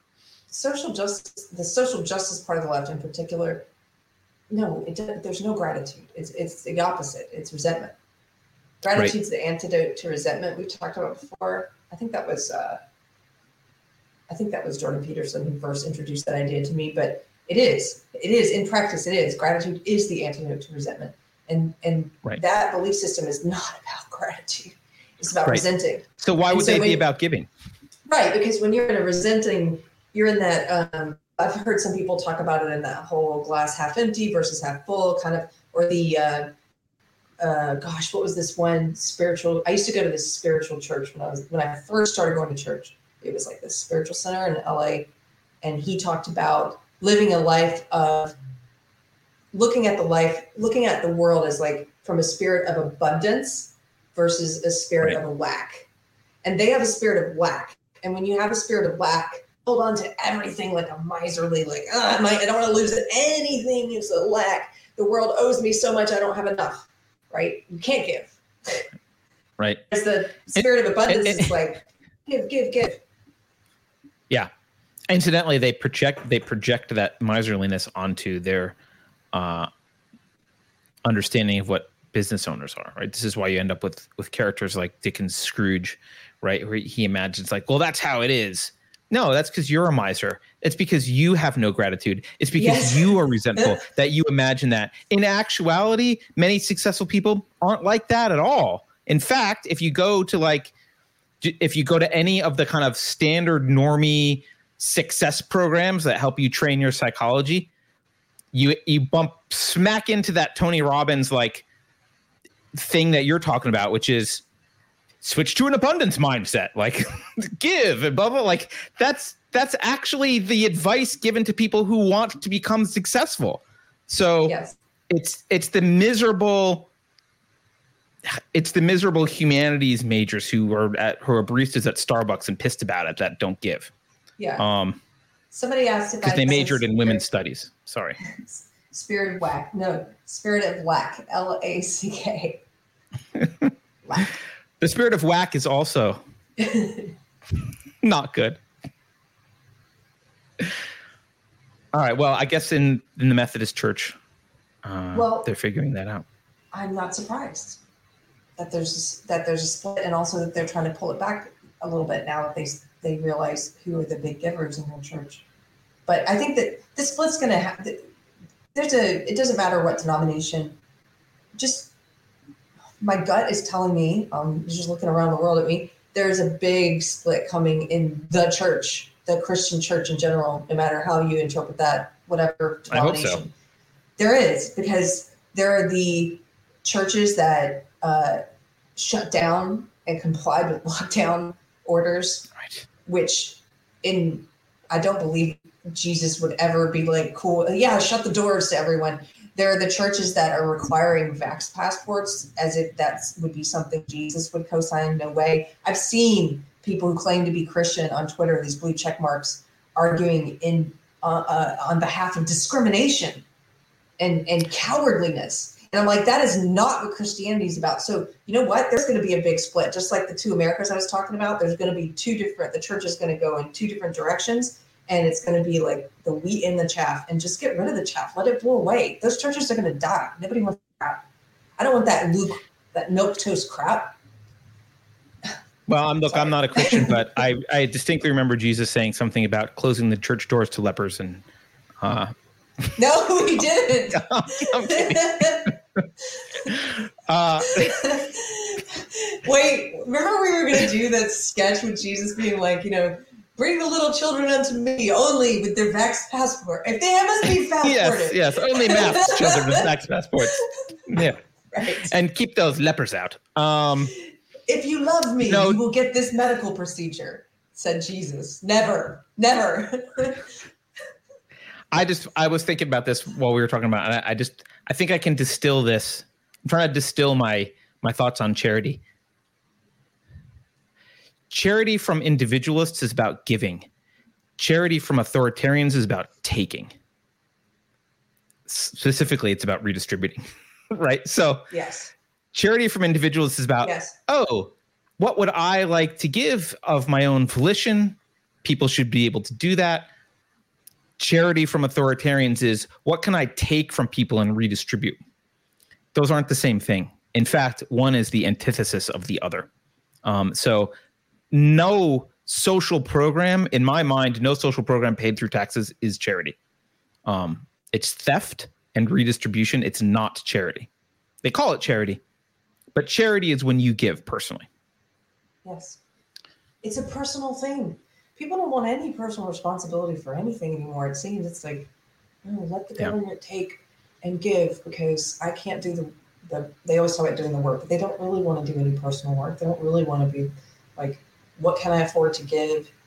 See, one of the things I like about Christianity, and I know there are people in our community who kind of fall in line with the Jordan Peterson school of thought, where he says, if you ask him if he believes in God, he says, I behave as if I believe God exists. And so, even if you're that type of person, I think that's because you can recognize there are certain things that are good practice. And I think it's good practice to um, tell your congregation to tithe, to encourage that, because sometimes people, you have to, that whole idea of like faking it until you make it, like that may not be the best way to describe it, but practicing something until it becomes habit, until it becomes natural and a part of you. And for some, for one person, that might be giving.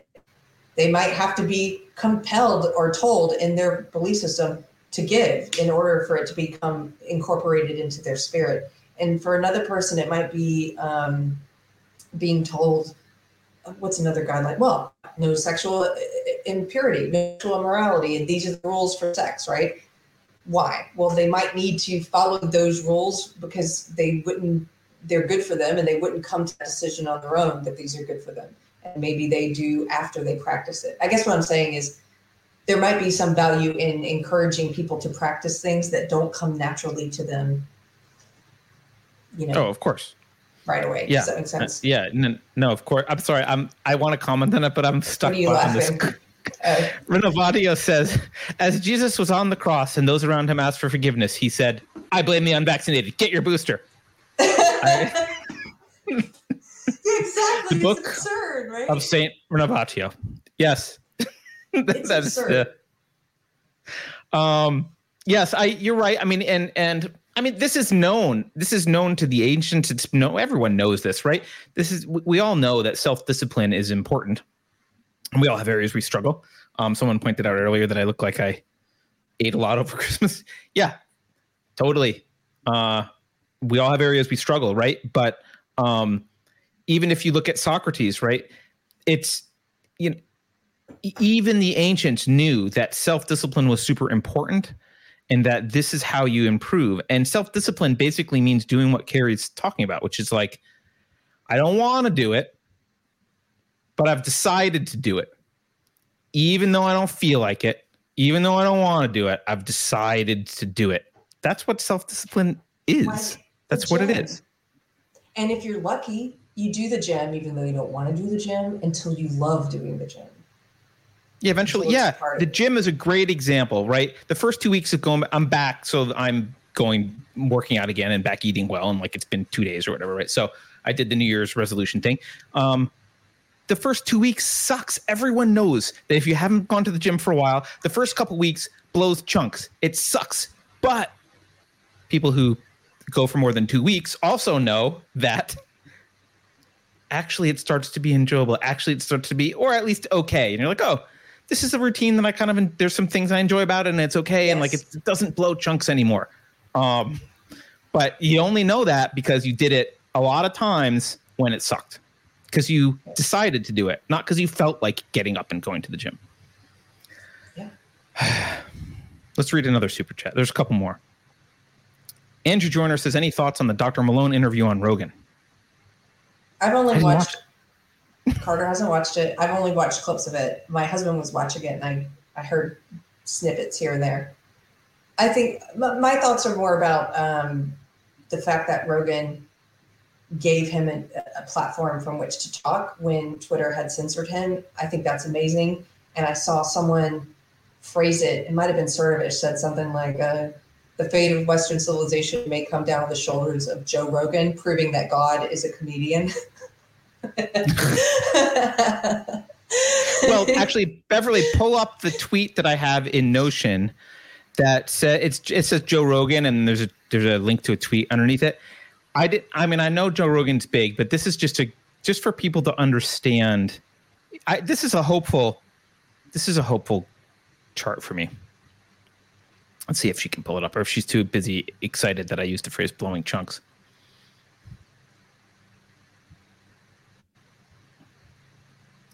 Okay.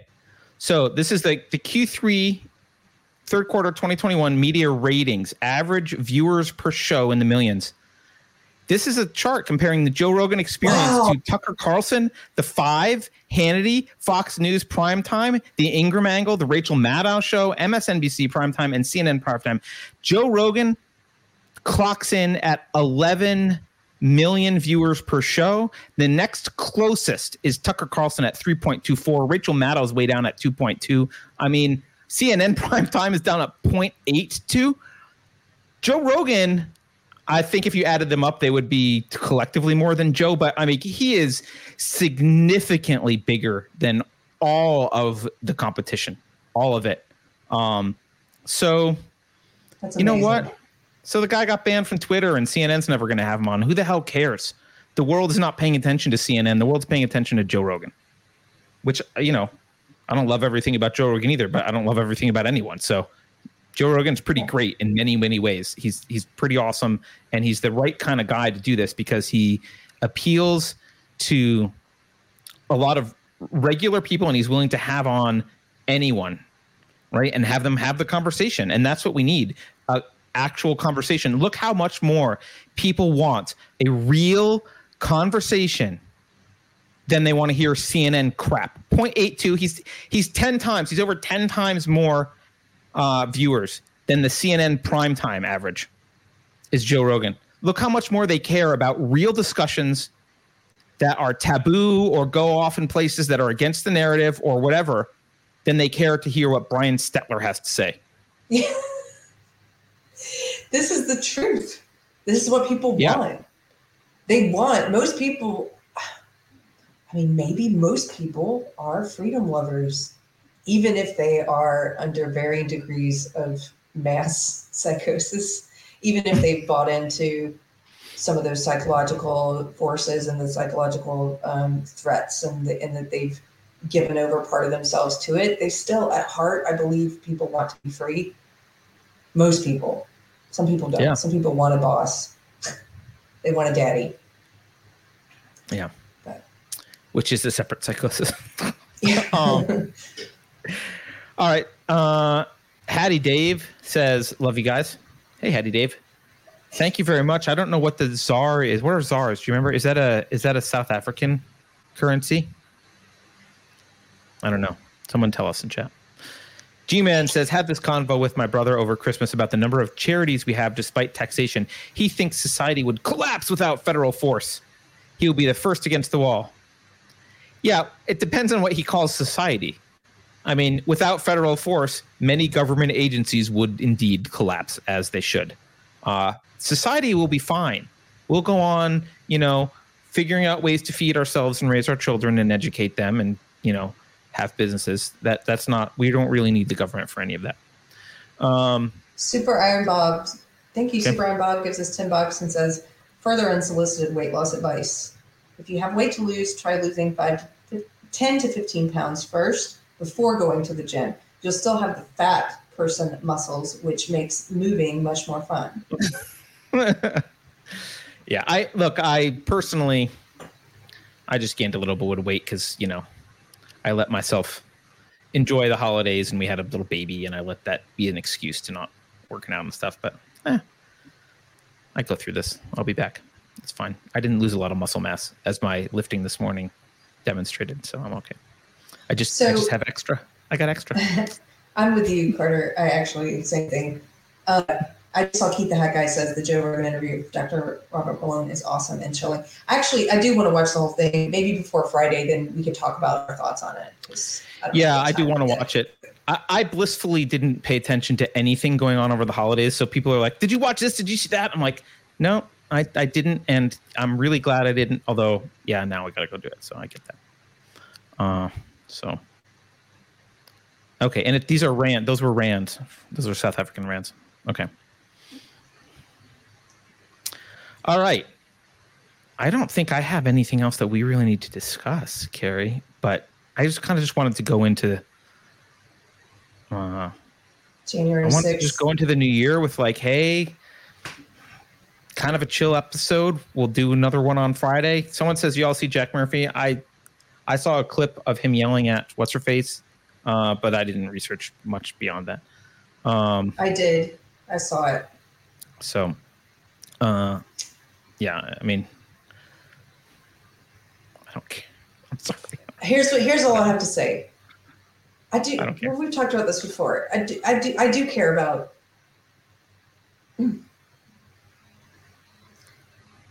I just don't think people should make idols out of men. That's all.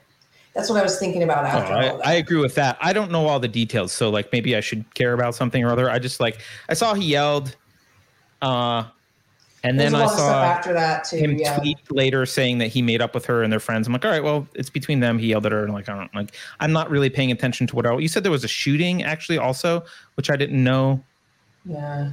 Yeah. involving someone in his community. I I, I don't know. I, He's I not responsible for what people in his community do, though. Right? Um, yeah. Like if there was, you know yeah, if, Anyway, if someone in our community more. goes and does something, I'm not taking responsibility for it, unless it's awesome. In which case, uh, we will totally take credit. Um, right. Just don't right. make idols Uh, out of men. That's it. Huh? Yeah, don't yeah. make idols out of men. Of course, of course not. Yeah, I, I, that's just one of these like. I people really love to worship other people though.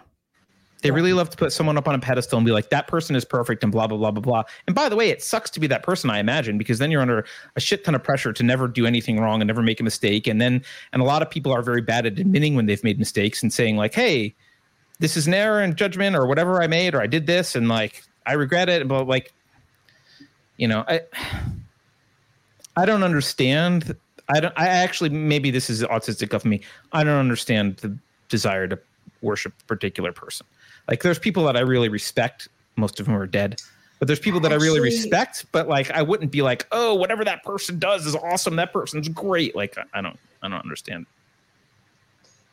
I know a lot of, I think actually a lot of autistic people get pulled into sometimes Oh, really? hero worship. Yeah, because they've, uh, well, statistically, remember there are these studies we read about how autistic people Well, have a hard time right? judging when somebody's lying to them and manipulating them. Sometimes, on average, they do. Hmm. So they can be often be targets for for narcissists. Yeah, who pull them in and are like, you know, they can't read the uh, nonverbal cues as well. Some autistic people can't. But anyway, yeah, I agree. I don't understand it. I, on some level, I do, but on another level, I don't. Here's how I understand it.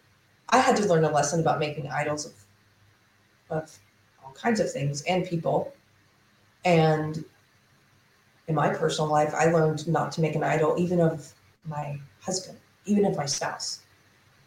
Maybe that's a Christian idea. Maybe, especially I don't know. spouse. Yeah, because well, yeah, Yeah. But, but but thinking that this person will always be there and this person is going to fill every need and and no, that's godlike. you can't. You're like, oh, this well, yeah. like I mean, that's god. just ridiculous. That's just like denying reality. This Yeah. person will fill every one of my needs. Really? really. Yeah. you? Like, how long have you lived on Earth? Is that possible? Like, that's there's no possible way that's true. I don't care who your soulmate is.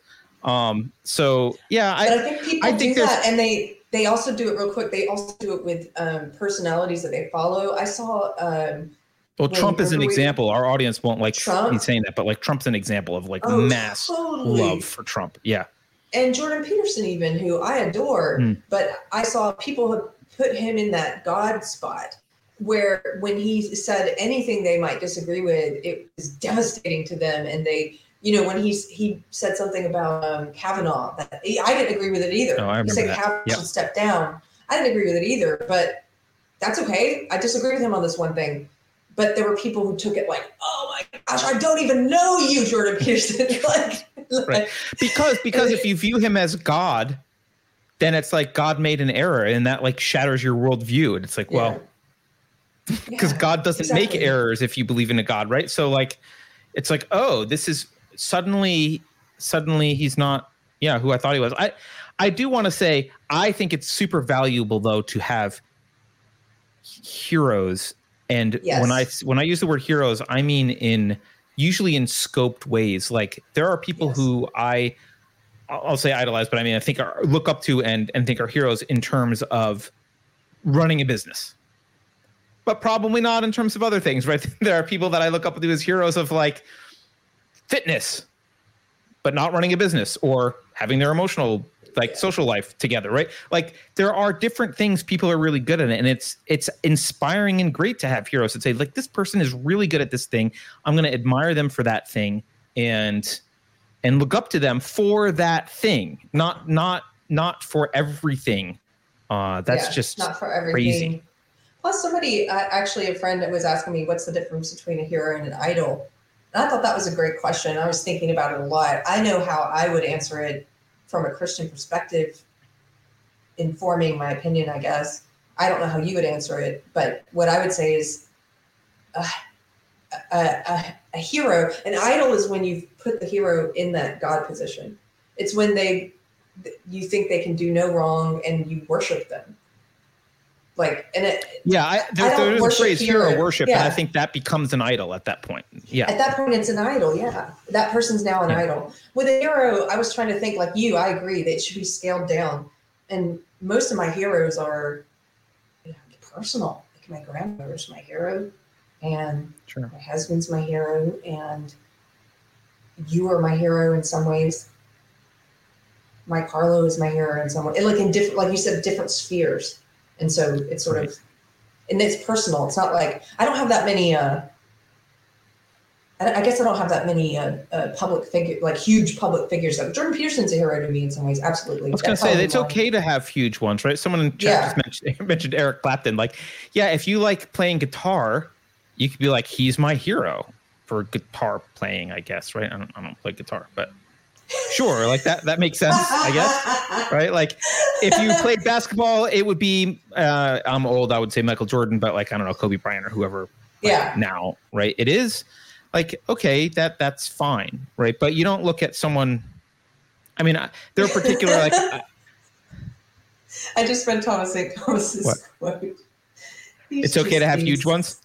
Silly. It's okay, ladies. It's okay to have huge ones and men, different ones. Yeah. Uh, Anyway, we're Yeah. on the same page. yeah. No, I, I I agree, and and and I think one thing that makes an idol an idol is that it's worshipped above all else. It's put as the Yes. primary, right? It's Um, worshipped, and yeah. that's obviously not healthy. So Yeah. Have a great rest of Monday, the most January 3rd, the most boring day of the year. Wait, wait. We have one one super chat from Adam Coleman. We should read, and then we can go. Okay. Hi, Adam. Adam Coleman says, Happy New Year, y'all. I would hate to be one of those people who are pedalist, pedestalized. Pedestalized? Is that a word? Putting on a pedestal is now a verb. I'd rather be inspirational than idolized. Yeah, I, Yes. I think that I don't think healthy people want to be idolized.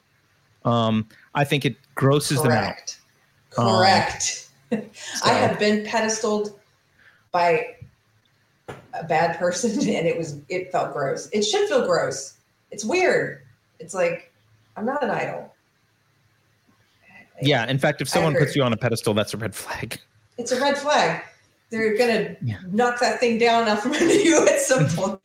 Yeah, well, because they're setting you. They are no, no. They are setting you Yeah. up for failure, right? Yeah. This is why you end up with fans who shoot John Lennon, right? It's why you end up with people that are like they idol. I don't know if that's exactly the case in that in that scenario, but you, you they idolize someone so much they put them up on this pedestal, and then one little thing sets them off, and all of that energy yes. um, is is suddenly inverted to hatred. Like all of that yes. like all of that worship is suddenly uh, becomes how much they despise you Yeah. um so you know like i i like a lot about how elon musk runs businesses i don't like all of how he runs businesses but like i'm impressed by a lot of elon musk's work not all of it but a lot of it but if he suddenly fails, like if Tesla and SpaceX go bankrupt tomorrow and rockets blow up, I mean, that would be sad, but rockets blow up and whatever, like, and he dies alone in poverty, I'll be sad for him. And I'll be like, yeah, that, that sucks. I thought he was really good at doing X, Y, and Z. But it's not like he's not so idolized that it will devastate me. It's like, oh, all right, well, I guess I, you know, it's like if Kobe Bryant suddenly starts sucking at basketball, it's like, well, all right, well, he was good for a while, and uh, now he sucks. And like, you're not going to turn homicidal because of it. But if you believe Kobe Bryant is God, and he then he says something that you don't like, yeah. That's dangerous. yeah. All right, Thank you guys for joining us. one more, one more, Uh, one more. Wait, wait, one. one more. I'll fight naked says, I followed and read everything Sam Harris has ever done. His behavior regarding people he calls friends was the first betrayal that I felt personally. Mm. Yeah. Yeah. I don't know. I only read the end of Faith, and I never really read anything else of his. He was fine, but I never got into him. Yeah. All right. Anything else? Are we we're good? We can wrap it up. I think we can wrap it up. All right. I have more thoughts, but they're not perfectly formed. So I better not go down that rabbit hole. It'll be another 20 minutes. All right. Well, thank you everyone for watching. Don't forget we have book club coming up on January 30th. Crime and Punishment. Um, you can follow us on Twitter at underscore unsafe space. Please don't forget to hit the subscribe button. I'm sure that Susan will. Her New Year's resolution was probably to unsubscribe as many people and purge people from wrong thinking YouTube channels as possible. Possibly purge the channels. So uh, In the yeah, interest of so the greater sure good. Yes, of course. Um, and we're on Utreon, Odysee, probably somewhere else. D Live. All right, that's all I can think of. D Live. Yeah, I know. Okay. All right, have a good one, everyone. I assume Beverly Bye. will roll the credits.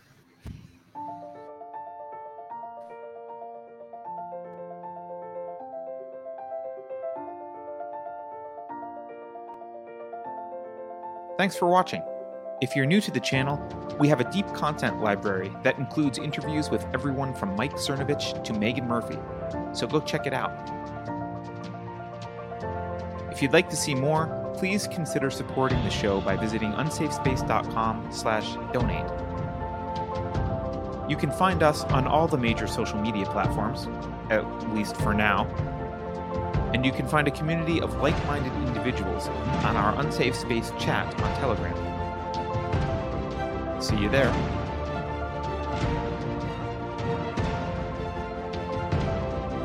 Warning. This is an unsafe space. Dangerous ideas have been detected. The content of this production has not been authorized by Dr. Fauci. All praise be to his name. The following co-conspirators have been asking too many questions. You know what to do. Once the Maxwell trial is over, we promise there will be no more pedophiles among the ruling class. Just one more jab to combat the Zeta variant. Oops, I mean the Omicron variant. If you think about it, no one should be allowed to express opinions. But don't. Think about it, I mean. That's not your job.